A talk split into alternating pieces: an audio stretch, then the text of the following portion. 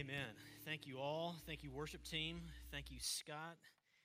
And good job singing this morning. Boy, I was down, right down here on the front row. Yeah, give your. Um, that was beautiful. And uh, I say that too because uh, I'm going to pound away at some things in a few moments. And uh, at the end, the response is going to be praise Jesus. Praise Jesus. So uh, I didn't plan to say this, but at the end of the message, I want you to stand and I want you to praise Jesus uh, as you were just doing. Hey, welcome to Centennial Church. My name is Ross.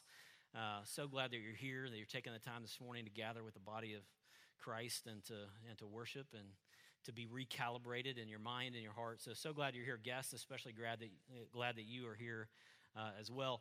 At the beginning of the year, which, believe it or not, uh, is about four months ago now, uh, we laid out as a church family 17 goals for 2017. Isn't that cute? 17 and, and uh, 2017. And you, uh, these are on our, our CC mobile app. These are on our website. You might have thought, well, they had to get 17, so there's probably definitely a few that are fluff in there. Uh, but guess what? There's, there's none that are fluff. We're, we're, there's actually a few that aren't on here. There's secret goals. But uh, I just want to uh, bring this to your attention. A couple of the goals in here uh, for 2017. We've been working hard, and I, by we, I mean Doug Bartek. Uh, has been working hard to uh, sell some land, some extra land that we have. We'll have an update about that next week. Is going there's progress there. Also, goal number five is to hire a part-time junior high minister, and we've been interviewing uh, recently, and we'll have another interview this week. So I just want to ask your prayer as we continue to move forward uh, in that. Uh, if you haven't noticed it, uh, there's a lot of kids in this area. Um, there's a lot of kids in my house now. Uh, so uh, we want to continue to invest in the next generation, not the future of the church, but the church now. Um, so I want you to pray for those things. Again, thanks for being here. And Open up your Bibles to Romans. Romans chapter 3 is where we're going to be today. Romans 3. Uh, if you're a guest this morning, uh, by way of introduction, we have three kids at my house. Three uh, wonderful kids a seven year old, a five year old, and now an eight month old little guy. Um, wonderful, wonderful kids, nearly perfect when they're sleeping. Um, the other times, it's a bit of a challenge. But we, we have three kids, uh, love them to death. Elizabeth, actually, my wife sent me on Friday uh, a video of our youngest, our little eight month old. And I don't know, some of you have been there, done that. Uh, some of you are doing that with us. But uh, she sent me this cute little one minute video of Truett. Just he's he's eight months old and he's now in that jabbering phase, right? So just blabbering, spitting, just trying to talk, and it is so cute. I, I posted it on my Facebook page uh, don't go there now, but friend me later. Look, it's it's uh, it, it's so cute. He's just jabbering and jabbering for like 60 seconds. It's it's it's awesome. It just melts your heart. Uh, I don't know about you though, but uh, our observation in our house is, you know, that that time from about six months to 18 months, two years when they're learning to talk is just so cute, and you start to see their personality more and more. But we've made an observation, and maybe you've made it in your house too. Uh, but as they get on into two, three, four, five, and on up, the the speaking begins to be much less cute. Have you noticed that? Has that been your observation? I see some smiles and some elbows to kids over on this side.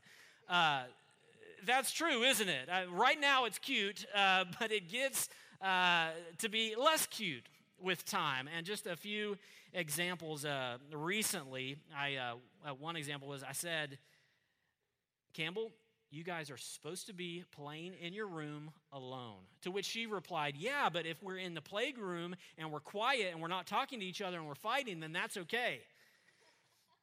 No.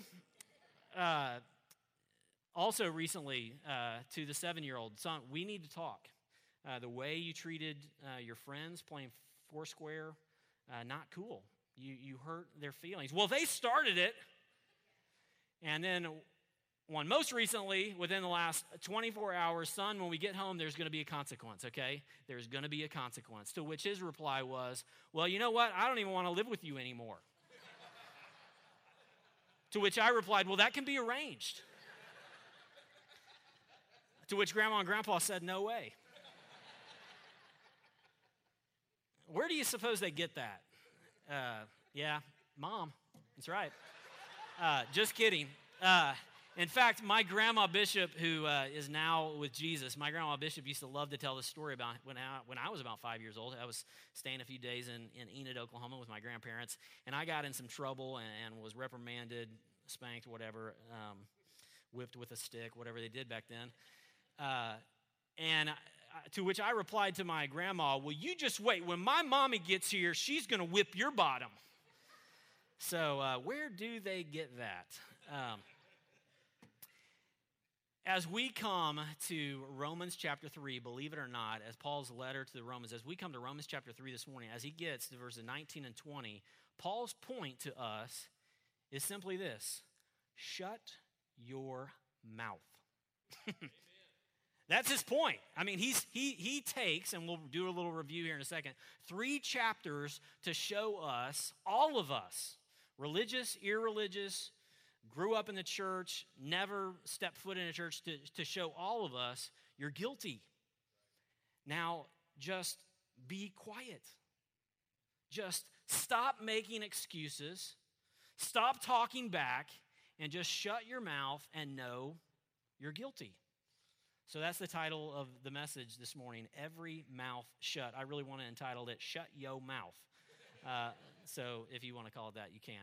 Uh, Sam Perry uh, is going to read the passage for us and then pray for our time in the Word. But I'd like to ask all of us, as we've done the last few weeks, to stand in honor and respect of God's Word. I would love, this won't be on the screen, but I would love you to pull out your device, an old fashioned Bible with paper if you have it, and follow along as Sam reads the uh, passage to us here in Romans. Sam? And I'll be reading Romans chapter 3, verses 1 through 20. Then what advantage has the Jew, or what is the value of circumcision? Much in every way. To begin with, the Jews were entrusted with the oracles of God. What if some were unfaithful? Does their faithfulness nullify the faithfulness of God? By no means. Let God be true, though everyone were a liar, as it is written that you may be justified in your words and prevail when you are judged. But if our unrighteousness serves to show the righteousness of God, what shall we say? That God is unrighteous to inflict wrath on us? I speak in a human way. By no means. For then how could God judge the world? But if through my lie God's truth abounds to his glory, why am I still being condemned as a sinner? And why not do evil that good may come? as some people slanderously charge us with saying. Their condemnation is just. What then? Are we Jews any better off? No, not at all. For we have already charged that all, both Jews and Greeks, are under sin, and as it is written, none is righteous, no, not one.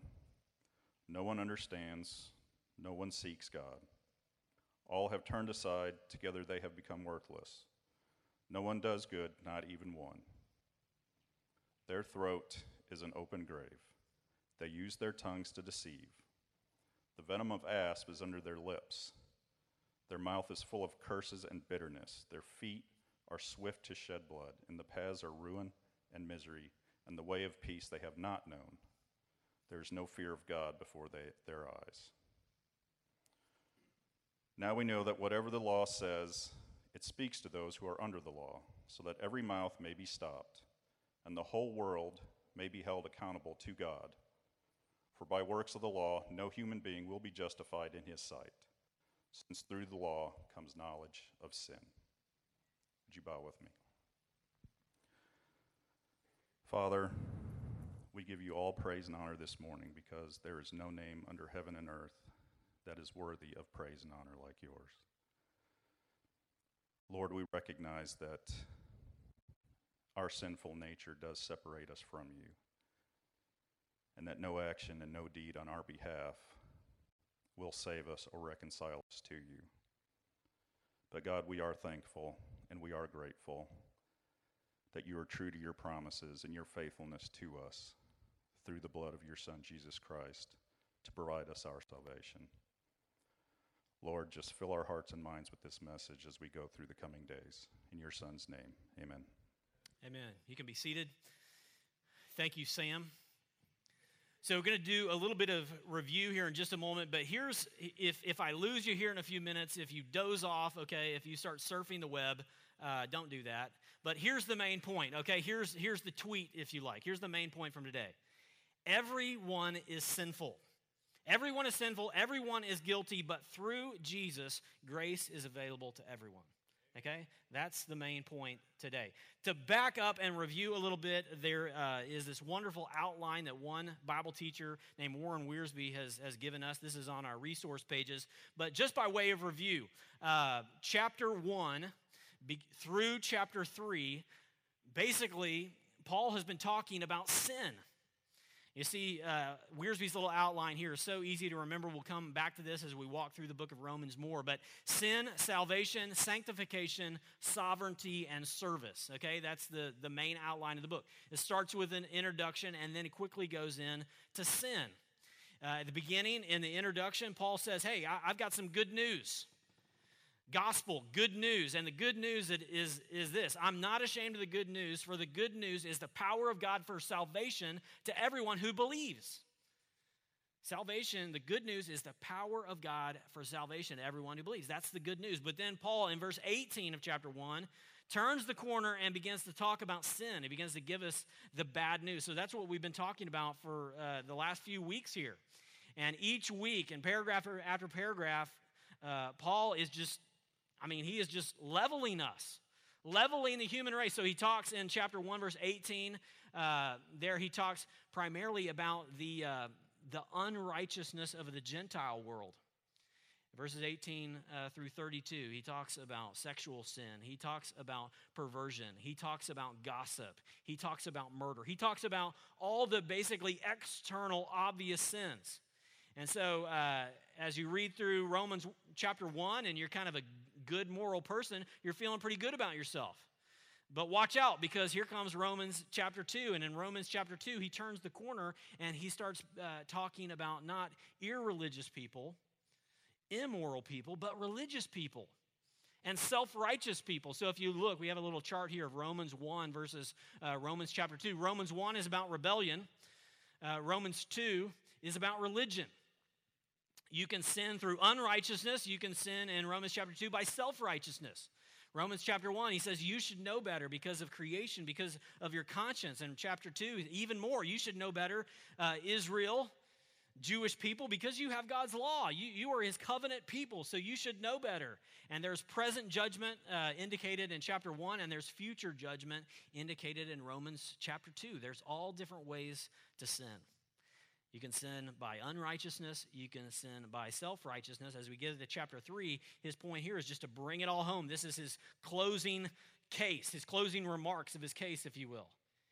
He's tying the bow on it. Chapter 3 says, All are under sin. We'll see that verse, uh, verse 9 here in just a minute. And then next week, chapter 3, verse 23 For all have sinned and fall short of the glory of God. Case closed. Everyone is a sinner. There's various types of sin, but everyone is a sinner. And, and I would bet, as we've gone through this series, I've said this before, I bet when you think of sin, the first thing that comes into your mind is Romans chapter 1 and those types of sin. Hey, it's the external things. It's, it's murder, it's envy, it's, it's slander, it's gossip, it's sexual sin, those kind of things. Most of us, when we think about sin, we put it, sin, we define sin by Romans chapter 1 kind of stuff. But there's all different ways to sin, and we've seen that in Romans chapter 2 and Romans chapter 3 also. So, next slide here, just the many faces of sin. You can sin by breaking the law, but you can also sin by not fulfilling the law, right? To break the law is to trespass. Uh, to not fulfill the law is to, hey, the law says you're supposed to love your neighbor as yourself. How you doing on that? You know, there's sins of commission and there's sins of omission. A lot of times we just think about the sins of, of, of commission, right? So, trespass, you step over. Uh, but there's also a passive sin where you don't step out. Uh, to, to trespass is to do something against someone, but to not step out, to passively sin, is say you're supposed to love your neighbor as yourself. How you doing on that, right? Um, one is action, the other is attitude. You can do wrong and sin, or you can do right and sin. You can, you can help that person. You can walk that uh, elderly lady across the street with the motive of, I hope someone sees this, or what a good guy I am, right? So you can do you can sin by doing wrong, but you can also sin by doing right. You can rebel via bad works, but you can also rebel via good works. And kind of this self-righteous way that we've talked about. You can love wrong things and you can love good things too much. You realize this? Our nature is so deceptive that we can take a good thing like family or like work and our career or even our health or fitness and things like that. And we can take that good thing and we can make it a God thing. We can turn it into this little idol that we worship. It's our family. It's a good thing. It's our job. It's, it's, it's something that we were created to do. But we can make that thing an ultimate, thing, an ultimate thing.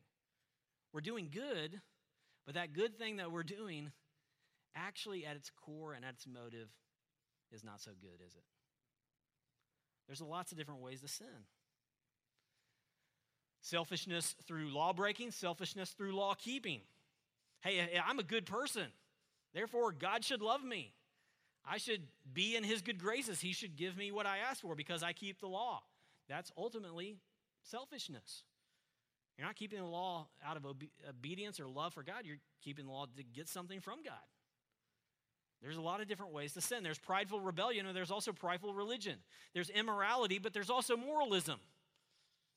Moralism. Most, most people, I would say this we live in, in Texas, we're in the, the United States of America, we're a Christian nation, whatever, okay? Most people, when you talk to them about Jesus, when, when you say, hey, I'm a Christian, I'm a church going person, I have a relationship with Jesus, here's what the rest of the world who, who are non believers, here's what they hear.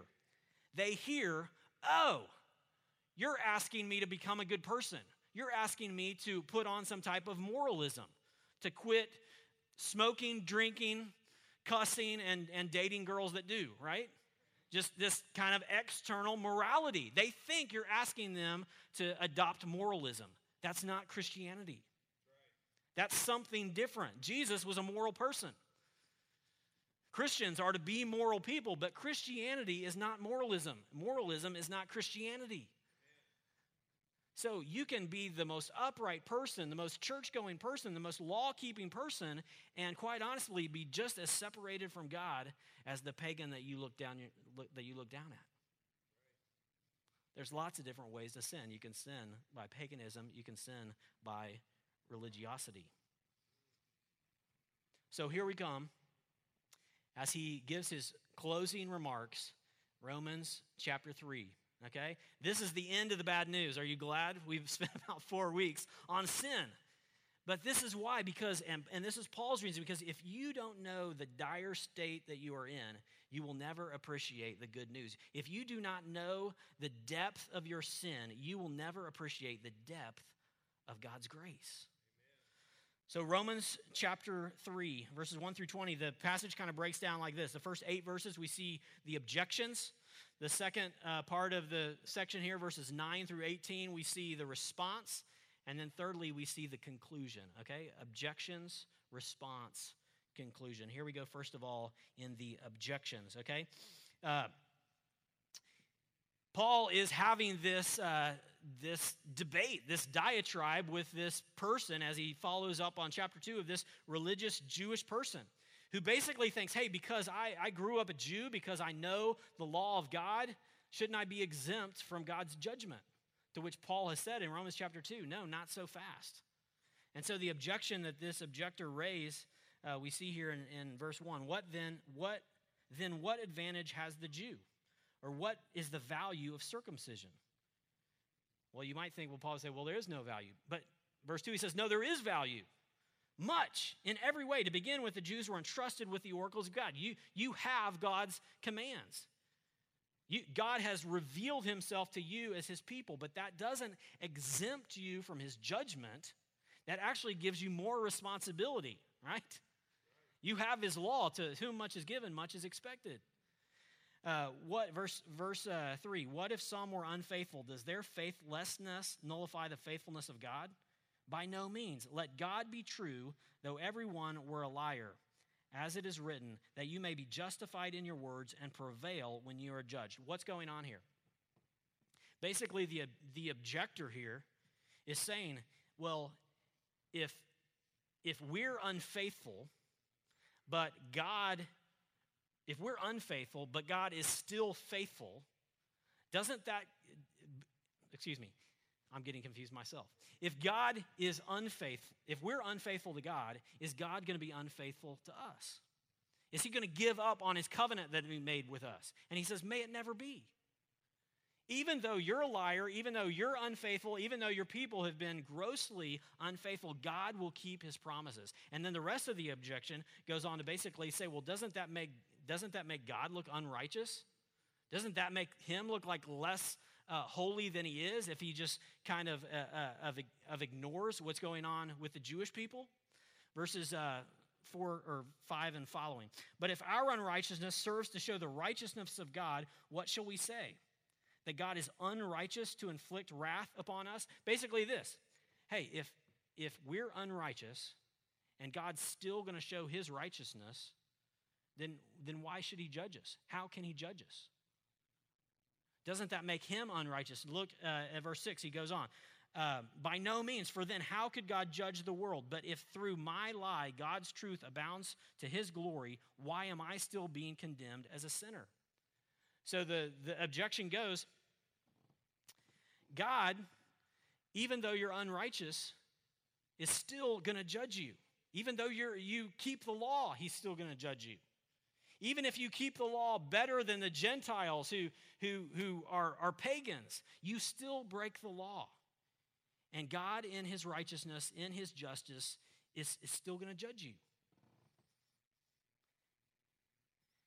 Verse uh, 8 the other objection says, and why not do evil that good may come? As some people are slanderously charging us with saying their, con- their condemnation is just. Basically, what went around is like, well, if you take Paul's idea, well, then the attitude just be, well, just let go. You know, just do whatever you want because God's going to be gracious. God's going to bless whom He wants to bless. So just do evil, and that will show God even more gracious. do good so that do evil so that God can show his goodness. And Paul says, no way. May it never be. The comparison might be uh, you've made a covenant with your spouse. You said, I, I, I'll be with you in sickness and in death. But you've, one person in a marriage has been unfaithful to the spouse and that person who's, who's been unfaithful goes to the other person and says, But you promised to be with me in sickness and health. Through to, to death do us part. So therefore, you have to forgive me. I'm going to keep cheating. I'm going to keep being unfaithful to you because you made this promise. You made this covenant. And that person that is, that is trampling on the grace and the covenant is treating that, that person uh, as, as a standard rather than someone they love.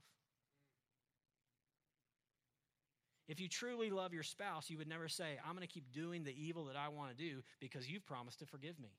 And that's what they were saying that the Jews were doing. Hey, I'm going to I'm going to keep let's let's just since God's, you know, gracious, let's just keep doing evil because it's his job to forgive us. That's his job. He's God. He's got to forgive us. And Paul doesn't even answer the question. He just says, he doesn't even answer the objection. He just says, their condemnation is just. That's bogus.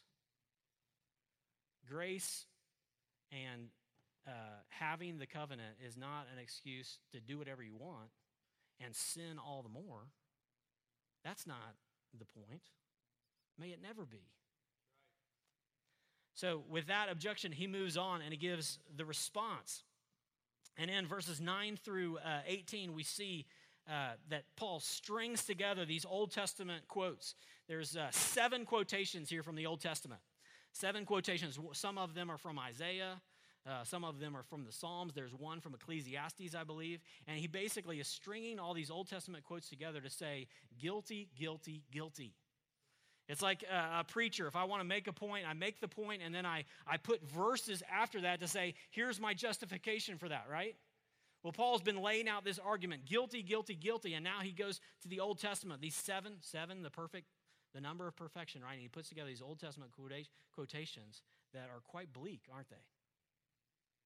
To, to show us how bad sin is. Don't just keep on doing evil that God's righteousness would be shown. Don't just trample on God's grace. This is how evil your sin is. This is how lost you are. So he describes in uh, verse 9, he says, uh, What then? Are we Jews any better off because we have circumcision? Because we have the law of God? Are we any better off? Are we exempt from the judgment of God? No, not at all. For we have already charged that all, both Jews and Greeks, are under sin. Are we better off because we have this long history and tradition where God has chosen us as his people? Does that, does that exempt us and automatically, hey, we're his people, we go to heaven, all that? Are we better off? No. Jews and Gentiles, all alike, are under sin. And, and look at the word picture there under sin. It's that, that sin is this slave master over us. And we are held prisoner by sin. We are under sin. We are under its condemnation. We are held by its power, whether you're a religious person or whether you're an irreligious person. Whether you grew up with all the tradition or you grew up in total rejection and rebellion against God, everyone is under the slave of sin. And he strings these quotations together. And we see several things here uh, verses 10 and following. But the first thing that we see is the universality, excuse me, universality, that's hard to say, universality of sin. Look at the look at uh, verses 9 and following there. None is righteous. No, not one. No one understands. No one seeks for God. All have turned aside. Together they become worthless. Worthless. No one does good, not even one. He's saying all are separated from God. All have rejected God. No, not one. Together they have become worthless. No one does good, not even one. No one seeks God. You might say, "Wait, no one seeks God." I know I know a lot of people that are seeking God. I know a lot of seekers. Oh, what is what is Paul saying here? He's saying that even those who are seeking are seeking a God of their own making for their own self. That you, you, your friends and our, our family, they may be seeking God, but they're not seeking the biblical God. They're not seeking the one true God. They may be seeking God to get something from God. Hey, I, God, I'm, I'm seeking you so you'll bless me. And that ultimately is a motive not honoring God, but it's, it's ultimately a motive that says this religion is for me to get something from God rather than for me to serve God. You see the difference? That no one seeks God. No, not one. The universality of sin. Now the room is quiet. Uh, this is not happy clappy, uh, seeker sensitive stuff, is it? Uh, I bet if we all took out our Bibles and looked in our Bibles, probably none of us have, have verses 9 through 18 highlighted. Uh, the, these are not the ones above your mantle, right? These are not the ones your mom crocheted on a pillow. Uh, in the words of Dale Carnegie back in the 40s and 50s, this is not, Paul, this is not the way to win friends and influence people. Uh, this is a, re, a real downer. But he's making his case that everyone is a sinner. Everyone has rejected God. There is no one who has done good with purely good motives. Even if you've done good, you've done it selfishly so that you might be seen, so that you might earn God's favor. And so ultimately, even those good works are tainted by bad, aren't they? No one seeks God, no one does good. And here's the solemn truth of this passage everyone, everyone is broken. So, young people, that person that you date, that person that you end up marrying, that you at first think is a prince or princess or whatever, that has hung the moon, has done everything right, your knight in shining armor. If you don't find out before your wedding day, you'll find out on your honeymoon or in the first year that guess what? This prince is a sinner too. There is no one perfect. There is, there is no perfect child. You know, so there, we got a lot of babies over here. Uh, I've got an eight month old. He's starting to talk. I think based upon his jabbering, one of his, fir- his first word will be dad dad. I mean, da da da. It's coming out, and I'm coaching him a little bit. It's going to be dad dad. But guess what? If he follows suit like his brother and sister and like the rest of humanity, guess what will be his second or third word or something like that? No, mine, no, stop, me. And guess what? I won't have to teach him that. It will just mysteriously happen like it has for my other two children, like it has for all of us. I won't have to teach him that. Why? Because he has this condition called sin that Paul and the scriptures teach. No one is exempt from. There's no one exempt. No one does good. No one's perfect. No one seeks God. We all come tainted by sin. Your spouse will not be your Savior. Your spouse, your children are a beautiful gift of God. If your child does not understand that they are a beautiful creation made in the image of God, guess what? They will not achieve what you want them to achieve. They will not be the people that God has made them to be. But guess what? If you don't know and your kids don't know that they are sinners bent on wrong, they will also not go uh, the right direction. Everyone there's no person that you can marry. There's no child that you could have. There's no job that you could take. There's no coworkers you could work with. There's no boss you could have that isn't tainted by sin. So set your expectations right. And here's the thing, too that person that you marry, those, those kids that you raise, that boss that you work for, those people that you work with, guess what? There's something they have to deal with, too. And you know what that is? You. The fact that you're a sinner too. Image bearers of God, but all of us marred by sin. Not only is it universal, but secondly, in verses 13 through 18, we see the totality of sin. The totality of sin. Look in uh, beginning of verse 13, it says, Their throat is an open grave. They use their tongues to deceive. The venom of asps is under their lips. Their mouth is full of curses and bitterness. Their feet are swift to shed blood. In their paths are ruin and misery, and the way of peace they have not known. There is no fear of God before their eyes. Look at the way he starts in verse 13. What part of what body part does he go to first? Their throat, and then he goes to mouth. But then he ends the whole passage where? At their feet. And it's like he is saying, from head to toe, they're totally sinful. From their heads, from their mouths, all the way to their feet. They're going to run to misery. They're going to be uh, in disharmony with other people. They are totally sinful. Mind, emotion, will, personally, psychologically, relationally, sociologically, everything about them is marred and, and tainted by sin. A couple weeks ago, I showed you the modern man's version to Amazing Grace. The modern man's version Amazing Grace goes like this Amazing Grace, how sweet the sound that saved a stunted self concept like me. I once was stressed out, but now I'm empowered, was visually challenged, but now I see. That's not what Romans 3 says. Romans 3, Romans 3 says, open graves poisonous,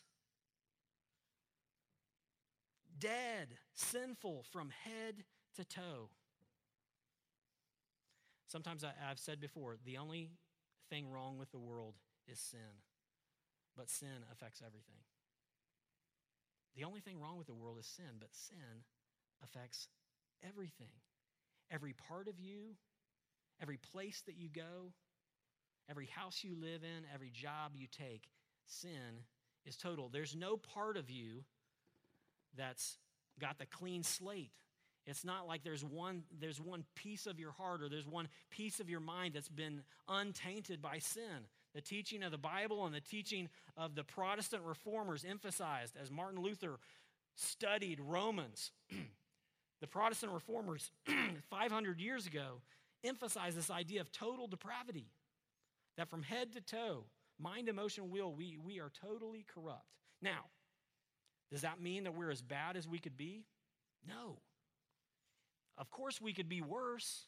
Of course, we could behave worse. Of course, our attitudes could be worse. But what the Protestant reformers and theologians mean when they talk about total depravity is they mean that every part of us is affected by this thing called sin. We are totally depraved from head to toe, from mind to heart to will. A lot of times you hear people say, follow your heart. Just follow your heart. I know what people mean when they say that. But guess what? Your heart is as corrupt as your mind is as corrupt as your will. So be careful following your own thoughts, following your own heart, right? The universality of sin, the totality of sin, finally, the ugliness of sin. And, and briefly here, as I've already alluded to it, look at these words that he uses the ugliness of sin. You might say the ungodliness of sin, but how does he describe it? With death with an open grave, with, with venom, poison, curses, bitterness, bloodshed, ruin, and misery. This is the ugliness of sin. This is what happens when we're ruled and controlled by sin. It's ugly. John Stott, one commentator, has defined sin like this He says, Sin is the revolt of the self against God the dethronement of God with a view to the enthronement of oneself. Ultimately, sin is self deification, the reckless determination to occupy the throne which belongs to God alone. Pretty blunt, huh? The revolt of the self against God, the dethronement of God with a view to the enthronement of self. Sin is total and it's ugly. That's why he describes it like this. Last week, I showed you a news headline of a guy in Kentucky who scalped his wife. And when appearing before the judge, said, told the judge, I don't need a lecture. That's sin. That's ugly. That's obvious, right? Well, let me tell you about some sin that is a little bit cuter than that. Because all of us can recognize that sin. But there's other there's many faces of sin, right? So during spring break, as a good dad home with the kids for some extra time, I said, guys, we're going to go do something fun. Dad's got a surprise for you. Load up in the car, and here we go. And we unload at Urban Air, which is this massive trampoline place that I never had when I was a kid. But we unload the car and we get in there, and my five year old says, Well, we've been here before. To which I said, You little sinner. she is a cute little sinner. But guess what? That is still, still sin. Entitlement in my heart. I deserve this. God, where are you to serve me? There's many faces of sin, and all of us are corrupted by it. So, Paul gets in verse 19 and 20, he tells us the conclusion.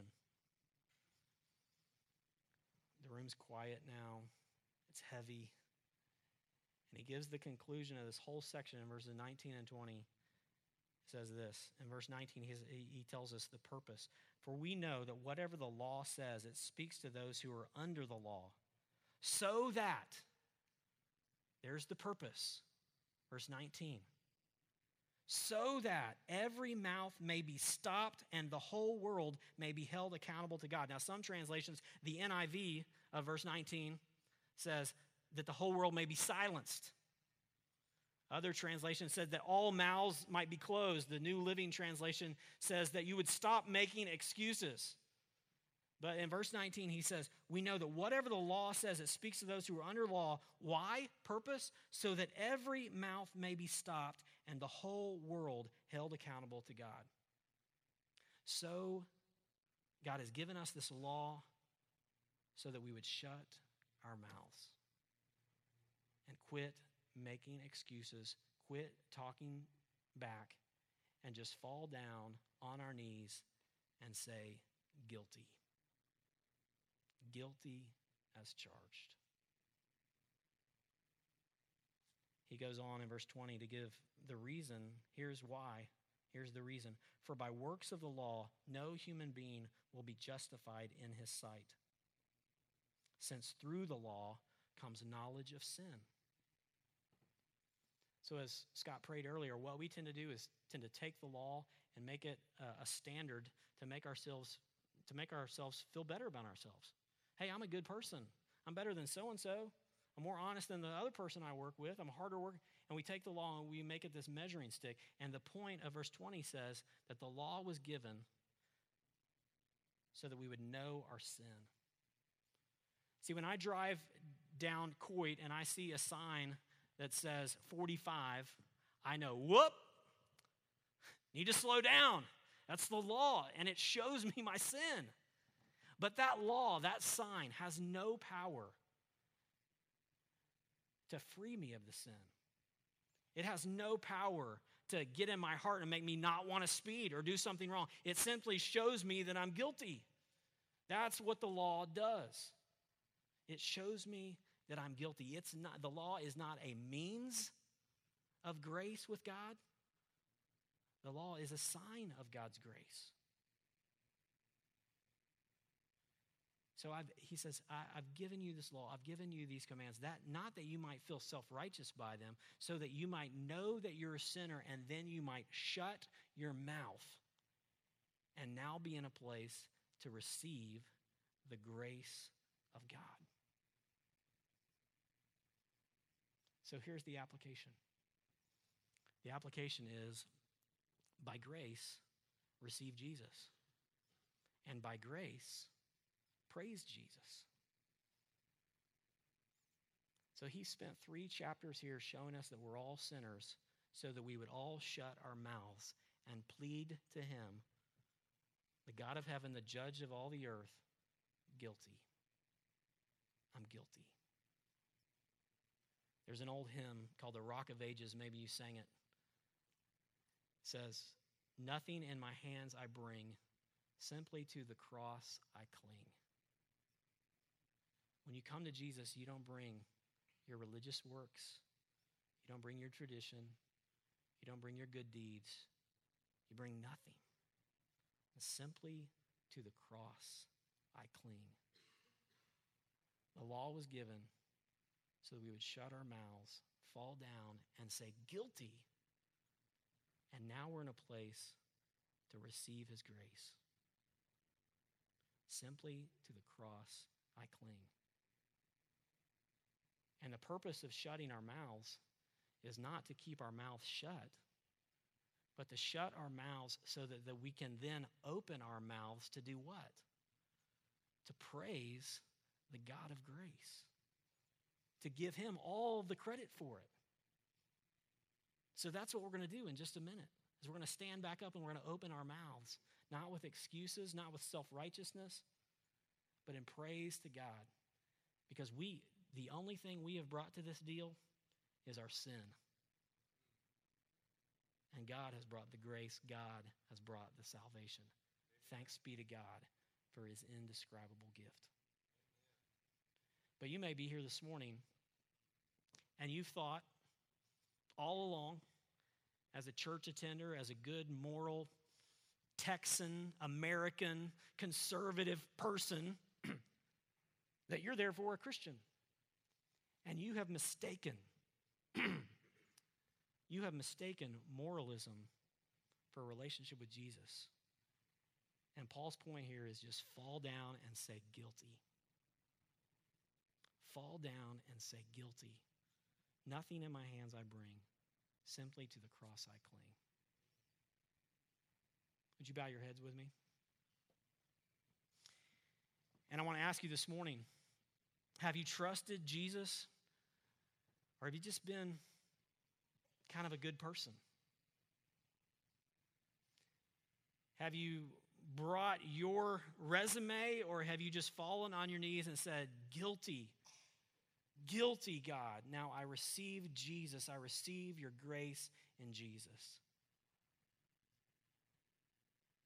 I want you to search your heart. And maybe the Holy Spirit, through this message and through his, the Word of God, has said, Yeah, You have a false sense of hope. You have a false sense of security because you're trusting in your good works, you're trusting in your morality rather than the blood of Jesus. And I want to invite you right now, just silently, wherever you are, just to say, Jesus, thank you. I'm guilty. And I receive your grace, I receive your forgiveness. Just say that silently to Jesus, right where you are.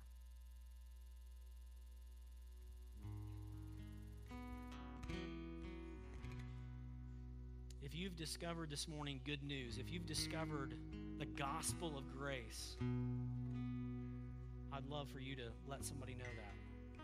I'd love for you to tell me. I'd love for you to send me a message on Facebook or email me or whatever. Come up and talk to me afterwards.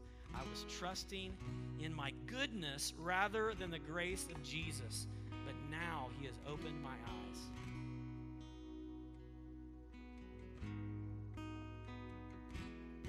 For those of us that have known Jesus for some time, I invite you to stand up and sing with me. Stand up right now and sing.